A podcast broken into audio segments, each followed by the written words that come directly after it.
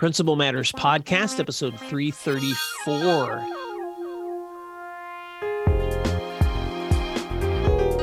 Hi, friends. This is Will Parker, host of Principal Matters, the school leaders podcast, where each week we bring you inspiring, innovative, and imaginative ideas for your own school leadership. And yes, I have a little bit of a cold, Jen. So I, my I voice wondered. Yeah, I yeah. wondered. but but I'm here with my co-host Jen, Dr. Jen Schwanke, the assistant superintendent from Dublin Schools and the author of Through Great Books, and she's standing in the room with me. Actually, we're sitting in a Zoom together as she gets to um, engage in questions from listeners. So this is an opportunity for us to address some of the feedback that we've been getting from principals in the field. So I want to acknowledge that you do sound a little bit like you have a cold, but I need you to know that when I was a little girl, I would listen to DJs on the radio, and when they had a cold, I respected. Oh wait, wait, wait.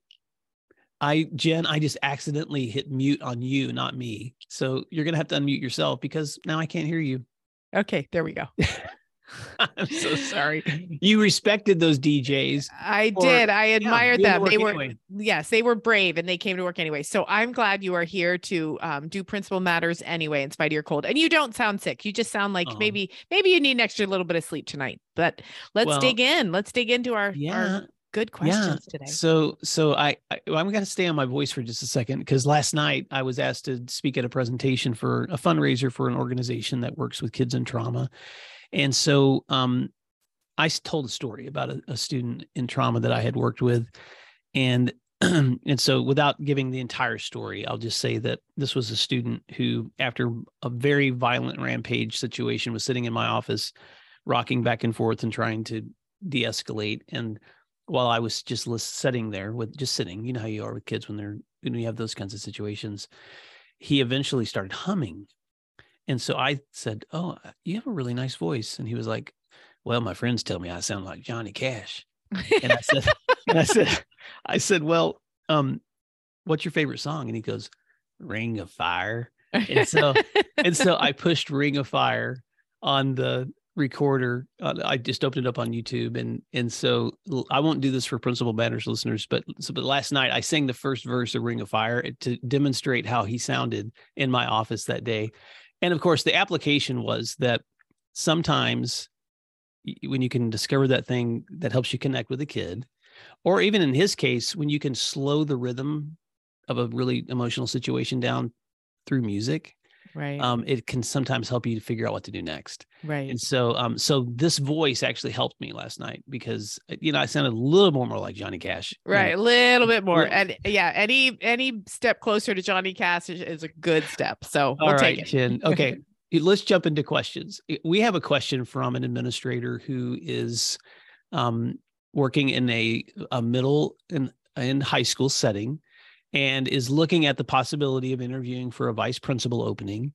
Um, but he sent some very honest questions. Um, and I'm not going to read all of them because I want to focus on just one of them, which is student discipline. Um, because he was saying that as a classroom teacher, he finds, even though he's experienced and he's done this for such a long time, he has found that classroom discipline is still as challenging as ever. And just like that story I was telling you, th- th- there are some situations that are just can be very, very challenging. And so, um, some of the examples that he gave were students resisting, um, staying engaged, um, trying to figure out reasons not to come prepared, constantly asking for permission to leave, um, uh, distracting during instruction. So his question was just so honest. What are some of the policies that I can better incorporate in my own classroom management? And then what can I be prepared to tell teachers when, if I become a vice principal myself on the ways that they can better support student behavior in their classrooms? And I thought, what that's a what an honest question.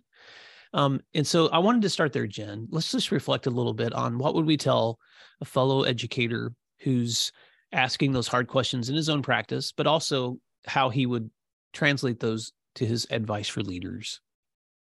Yeah, I think there's there's two questions there, right?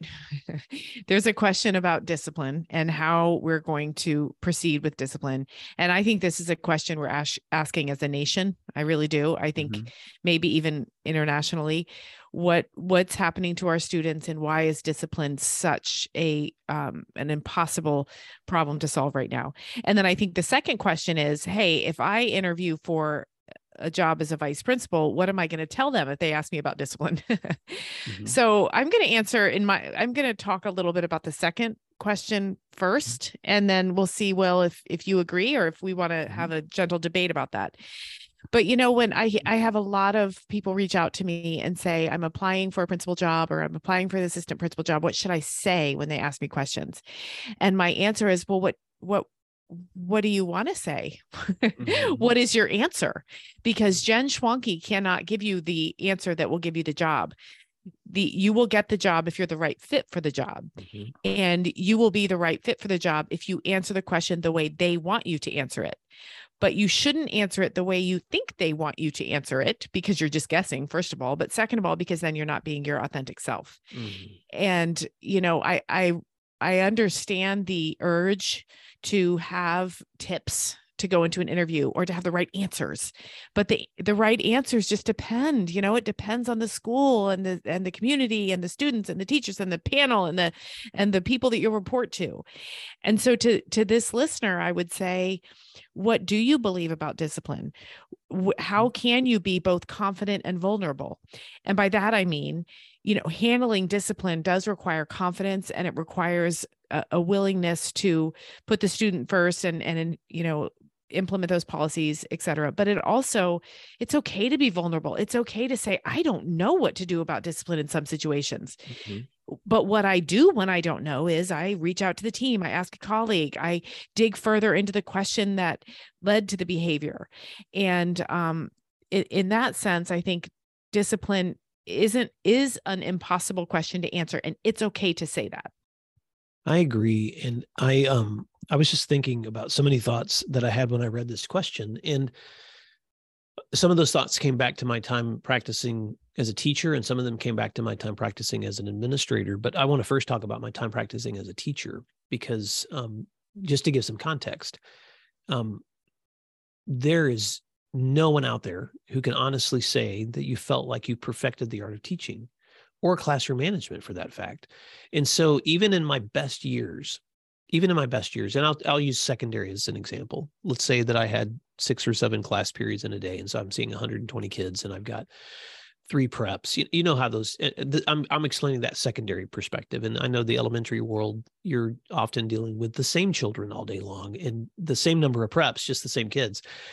But what I've discovered is that every group of children is different than the other group of children every single year is a new adventure in getting to know who they are and recognizing the the various relationships in that room.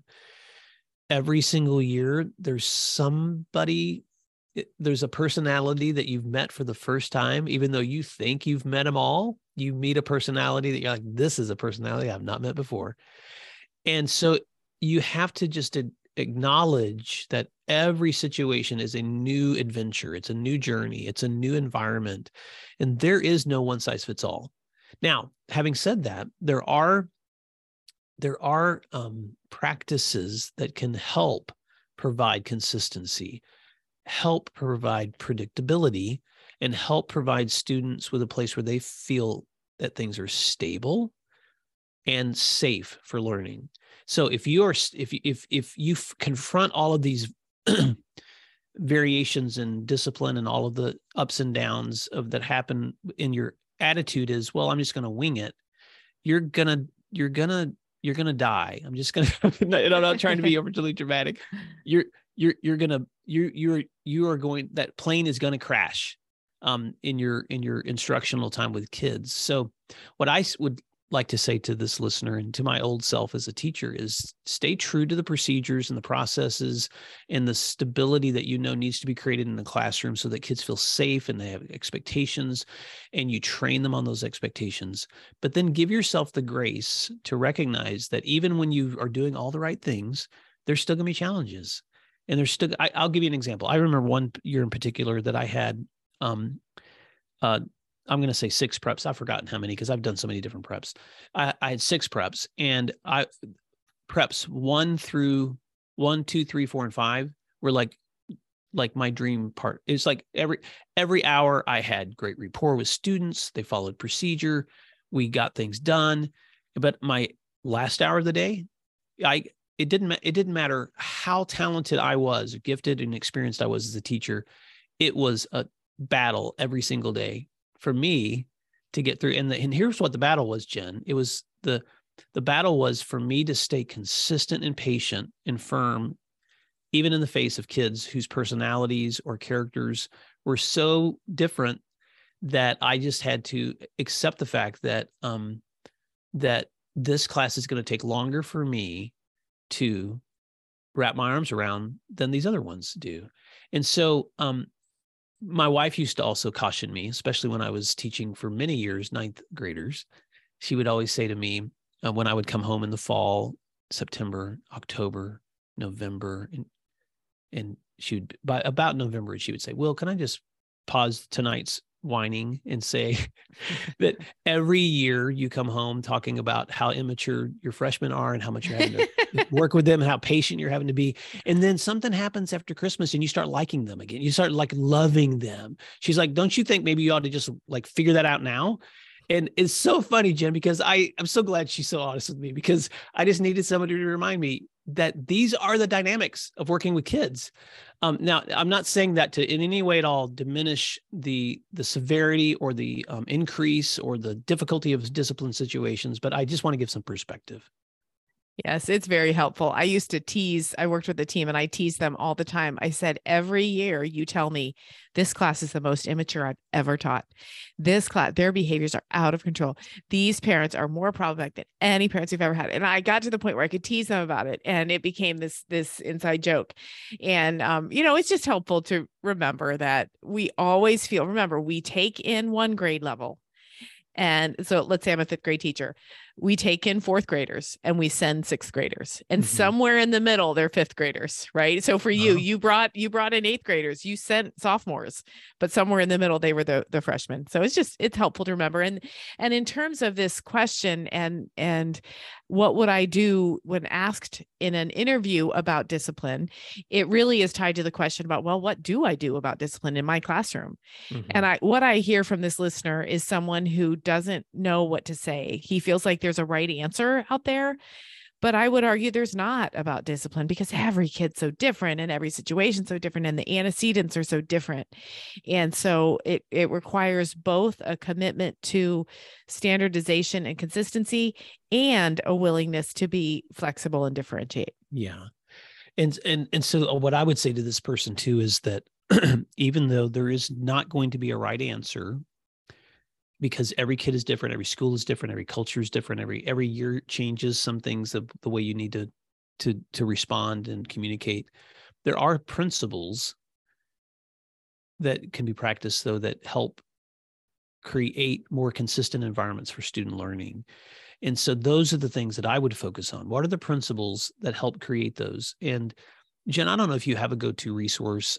I feel sometimes like i'm so dated because I was discipled through, you know, Harry Wong's materials, but it's it was my go-to as a young teacher. And what I've discovered is, and this is going to sound really weird for those of you that aren't familiar with Harry Wong, his his lessons on classroom management, procedures, policies, student behavior, all that stuff was built around the idea that um, that when you can design a classroom in a way where students know in advance when they come in what to expect, how to behave and they've practiced those procedures with you together and you've established with them the that word you used earlier the, the confidence that you know what you're doing but you also have appropriate responses when people need to be redirected.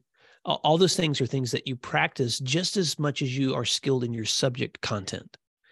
And so that's the the science of teaching and the art the science and art i guess i can use both words is understanding that those those are the protocols and the um, that are happening in any good classroom and they apply in every situation where learning is happening. They apply when you run a faculty meeting. They apply when you're leading pd they apply when you're standing in a parent teacher conference. They it's all this it's all the same um expect those same so those principles when applied give you a better opportunity for engagement, learning, and understanding. but I don't know how to put that in a formula, Jen. I don't know how to, you know, take those principles and say, therefore, do this because, you know, prescribing for people what that looks like can be dangerous. It can be helpful to have some examples, but it can also be dangerous to try to prescribe for everyone, do this in this situation and you'll get this, this result. Well, sure. Yeah. It's impossible to ha- to standardize something that's unstandardizable. Absolutely. But, you know, I think the question comes back to core beliefs and core practices for a school. What is it that we believe about behavior, and what is um, what is acceptable and what's not? I had this conversation with the principal actually working on the East Coast, and he said, "You know, I I've I don't know what we believe." Mm-hmm. And I said that, well, that's your question right there. That's what you have to answer.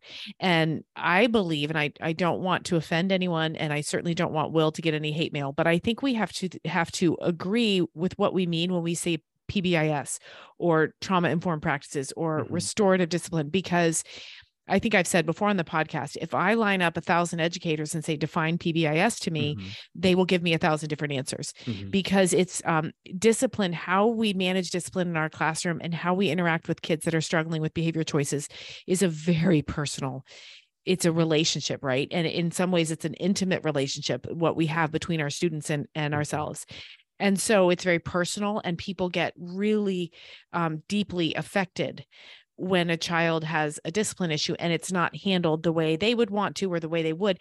But as as we all know there's so many details there's so much nuance to making a decision about how we handle discipline. So i think it has to be a school wide decision and mm-hmm. conversation. I think p- principals or assistant principals need to call together teams and, and and to say maybe what is our no? What is it what are the things that are not going to be tolerated here? And when we say not tolerated, what do we mean? How how are we going to make sure that they still have access to the supports and the mm-hmm. emotional um, you know s- supports that they need? How can we still be there for a student but say, you know what, this is going to this is not acceptable. And then how do we identify what we are are going to work through and how we're going to work through them and who's going to work through them and where the parent piece is and where the paperwork piece is. So these are very large conversations. They're fundamental core belief conversations. And but they have to be they have to happen because again every school is different and every community is different in in what students bring every day to school and how we respond to it Support for Principal Matters comes from Summer Pops Math Workbooks. For my listeners in elementary and middle schools, how are your students practicing their math skills over the summer? Recently, I was asked to look over the Summer Pops series. So, with the help of my wife, some of you know a former middle school math teacher, we looked over the workbooks ourselves and she loved them. We found Summer Pops to be an engaging workbook that would provide students with math practice over the summer that is easy to use and content rich. But you don't have to take my word for it. Check them out for yourself. Go to summerpopsworkbooks.com to request your own sample workbooks. If you are looking for a cost effective and research based strategy to improve student math skills, consider joining other high performing schools and offering Summer Pops to your students review it for yourself, or pass it along to your math department. Either way, spring is right around the corner. So request your sample workbook at summerpopsworkbooks.com today. You will not be disappointed. Support for Principal Matters comes from Peer Driven PD. Did you know that 86% of educators agree that we need more full time classroom teachers leading professional development? Of course, there's one big problem. Teachers are often too busy teaching their students to lead PD. Well, Peer Driven PD finds some of the best teachers in the country, films them sharing their tips and techniques that really work in real classrooms, and they use this content in online courses that your teachers can access from anywhere at any time. Visit peerdrivenpd.com to check it out. I've gotten to know Mike, the founder of Peer Driven PD. He's actually been on the podcast. Check out episode 328. I've had access to his content and it's the real deal. So if you want your teachers to love their PD and to learn strategies that are tested and proven by their peers in real classrooms, visit Peer Driven PD to request a quote today. Be sure to let them know that Principal Matters sent you and Mike will include a package of complimentary resources specifically for admins. That's peerdrivenpd.com.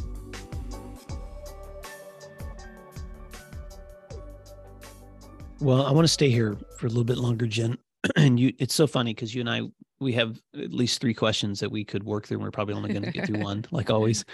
Um, but I, I do want to just pause also to differentiate. Um, I mean, principal matters listeners, if you want to go back and like dig in my archives, I've got posts on just like tips for idea, you know, for principles and discipline, but that's not what we're doing today.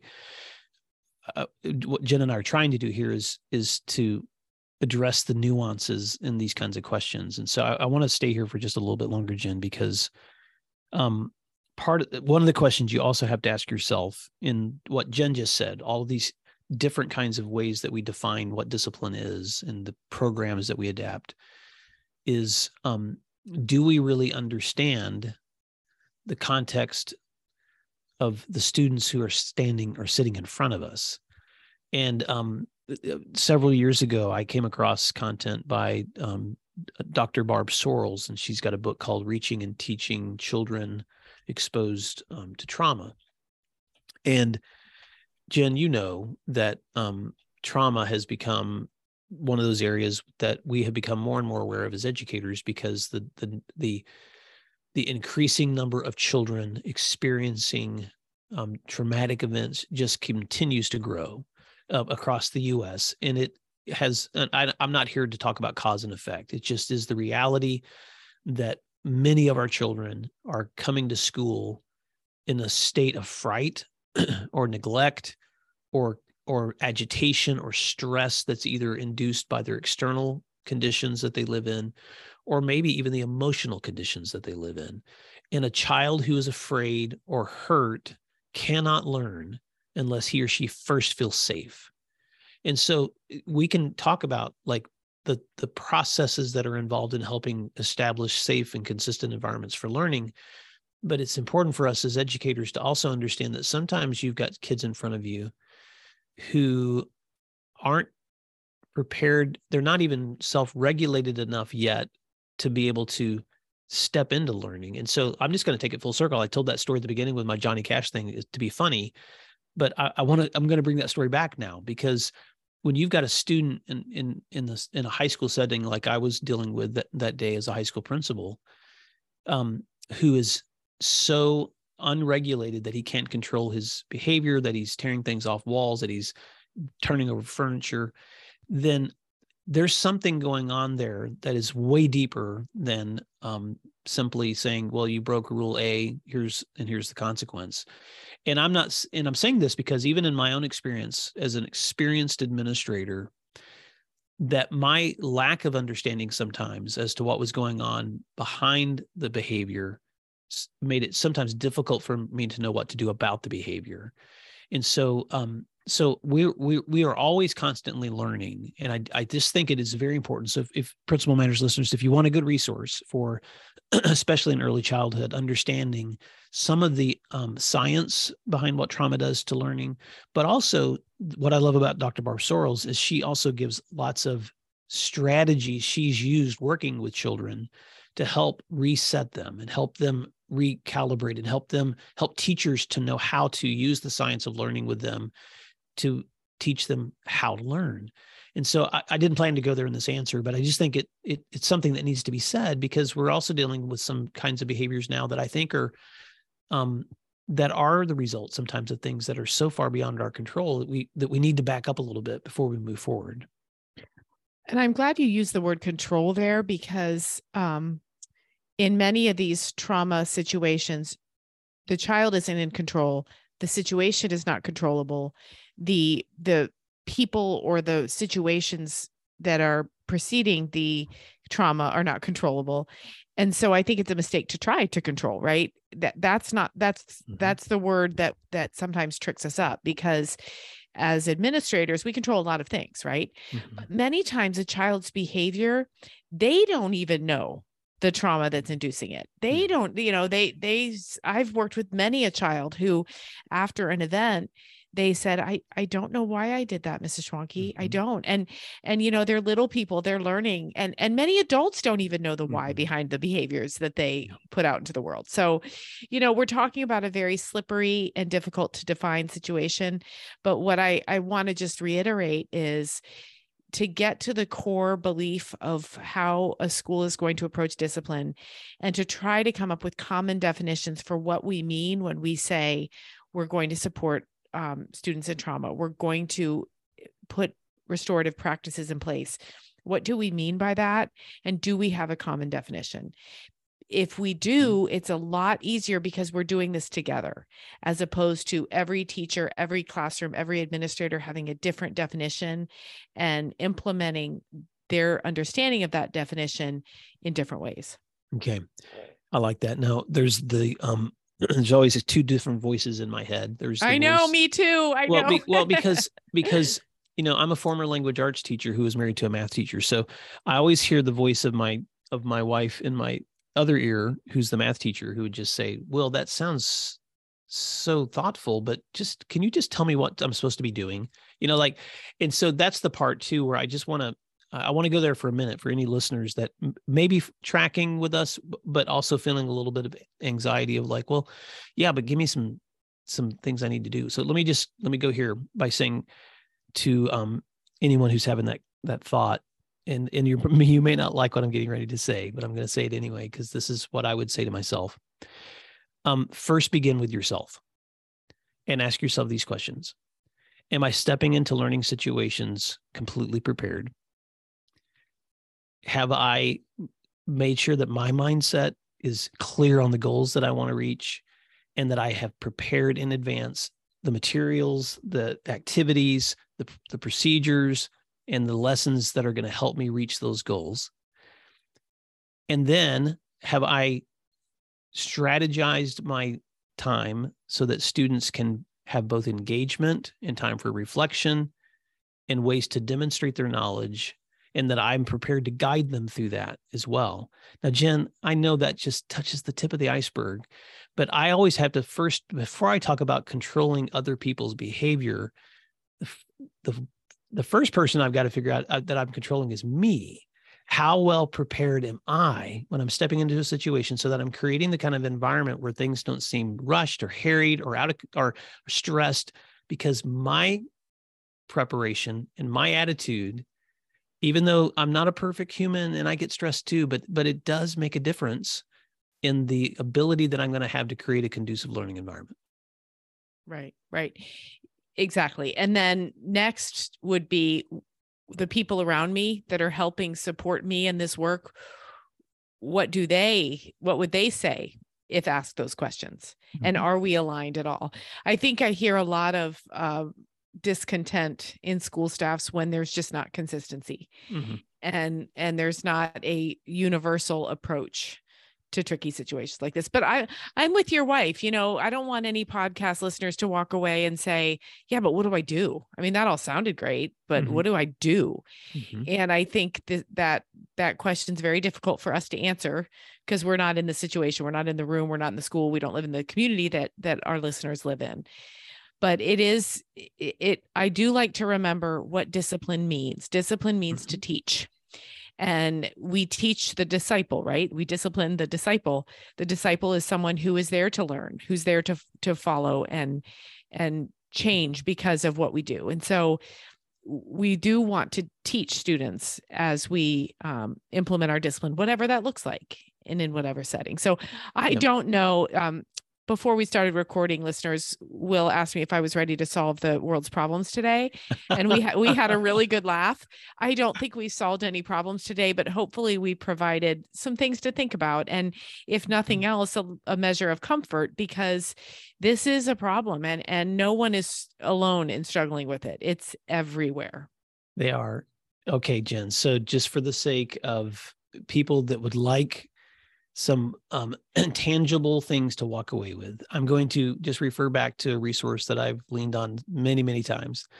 And that is um, in Harry Wong's First Days of School. He reminds us that every kid, every day when they walk into school, asks seven questions, especially on the first day of school.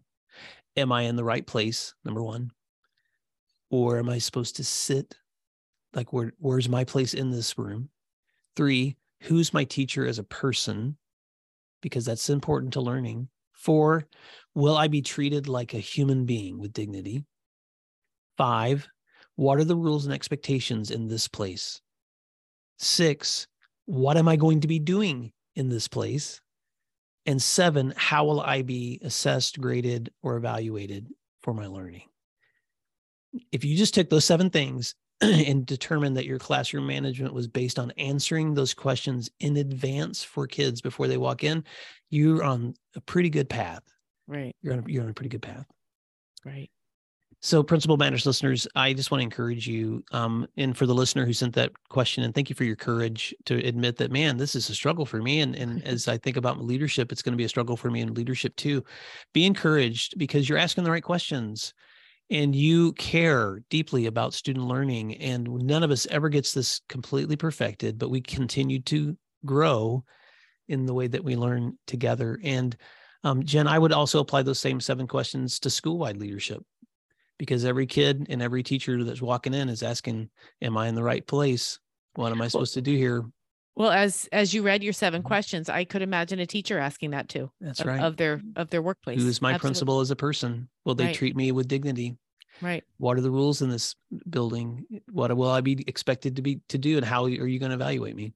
Exactly. So, so principal matters, listeners. it- Sometimes we make it too hard. So let's right. it back. Right. Let's come back into the skin of our students. see the school through their eyes and then let's build the schools that they are looking for uh, well jen i hope that was helpful thank you for taking time to do this episode with me Yeah, and this is um, fun. It's fun. It's hard, hard work, but I like thinking about it because I hope that what some of the thinking we put out into the universe helps someone. it is well listeners um, this recording will probably come out sometime in march and jen and I announced the last time that we were together that we have the opportunity to present together at the ascd national conference in denver at the Saturday, March. what what is, is the it? date is it oh march Oh my goodness. I'm gotta- gonna pull I, I'm gonna nail this landing. I'm gonna tell you, we are presenting on March 20. Oh my goodness, this is embarrassing. Is it March 31st? No, What's the date? April Jen? 1st. It's April 1st. We present Oh my at- gosh. I'm Yep. so glad that we paused long enough to realize we're not presenting in March because March ends the day we fly in.